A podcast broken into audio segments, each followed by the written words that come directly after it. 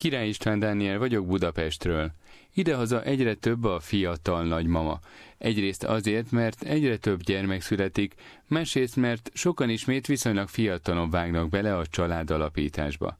Nem mellesleg azzal a lehetőséggel, hogy a nők 40 esztendő után nyugdíjba mehetnek, sokan már korán be tudnak kapcsolódni az unokák körüli teendőkbe, mint például Erika, akinek két kis unokája van. Nekem az, hogy 40 év szolgálati idővel elmehettem, ez annyit jelentett, hogy 5 évvel előbb el tudtam menni nyugdíjba, mint ahogy elértem a nyugdíjkorhatárt. Ennek annyi előnye van, hogy azért még elég aktív vagyok, meg még elég friss, úgyhogy azért a unokákkal tudok foglalkozni. Hogyha szükség van rá, akkor ha betegek, akkor tudok rájuk vigyázni, ami azt jelenti, hogy a szülők nem esnek ki a munkából, meg hát ha valami dolguk van a szülőknek, akkor is tudok menni.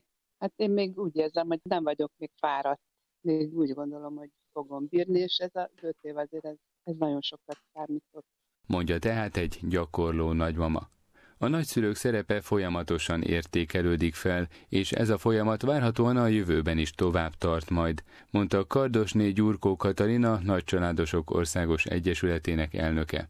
Hálátlan gyermekek vagyunk, mert egy ruhanó világban élünk, és a nagyszülők azok, akik az állandóságot, a stabilitást tudják nekünk nyújtani ott a háttérben. És azt is tapasztalom, hogy azoknak, akiknek távol van, vagy nincs mellettük, azok nagyon sok hogyan kérdéssel fordulnak hozzánk, mert nem volt kitől megtanulni, nem volt kitől átvenni a mintát, akár hogyan foglalkozunk a gyermekeinkkel, hogyan osszuk be az időnket.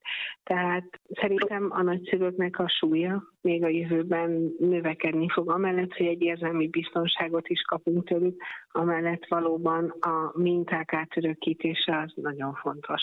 Ezen minták közvetítésében tehát nagyon fontosak a nagyszülők, akik nem mellesleg pedig a nemzetgazdaság rejtett erőforrásai is.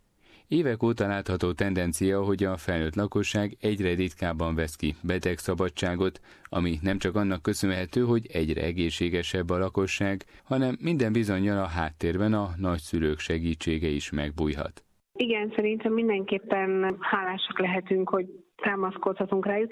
Én inkább egy kicsit őszintén az érzelmi oldaláról közelíteném meg, hogy amikor tényleg beteg egy gyermek, akkor az ember arra bízza, akiben akiben a legjobban bízik, és hát ki más, mint a családtagok azok, tehát hogy valóban jó, ha ott vannak de azt is tapasztaltam, hogy tényleg a mai fiatalok egy nagyon rohanó világban élnek, és nagyon kevés időt fordítanak a nagyszülőkre, magukra és ezekre a kapcsolatoknak az ápolására, és egy kicsit öregednünk kell nekünk is ahhoz, hogy, hogy mi ezt értékelni tudjuk, hogy milyen jó, hogy még itt vannak, hogy a nagymamák még palacsintát készítenek az unokáknak, és milyen jó, hogy még elviszik a gyerekeket sétálni, és egy kicsit valóban levesznek valamennyi terhet a fiatal családokról, és, és szerintem ezt leginkább azok értékelik sajnos már, akiknek ez már annyira nem adatik meg. Mondta Kardosné Gyurkó Katalina, Nagycsaládosok Országos Egyesületének elnöke.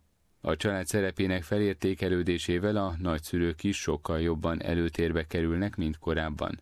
Nem csak a segítség miatt, hanem a család mindennapjainak aktív résztvevőiként is fontos szerep jut az idősebb korosztálynak. Az elmúlt percekben Király István Dániel összeállítását hallották Budapestről.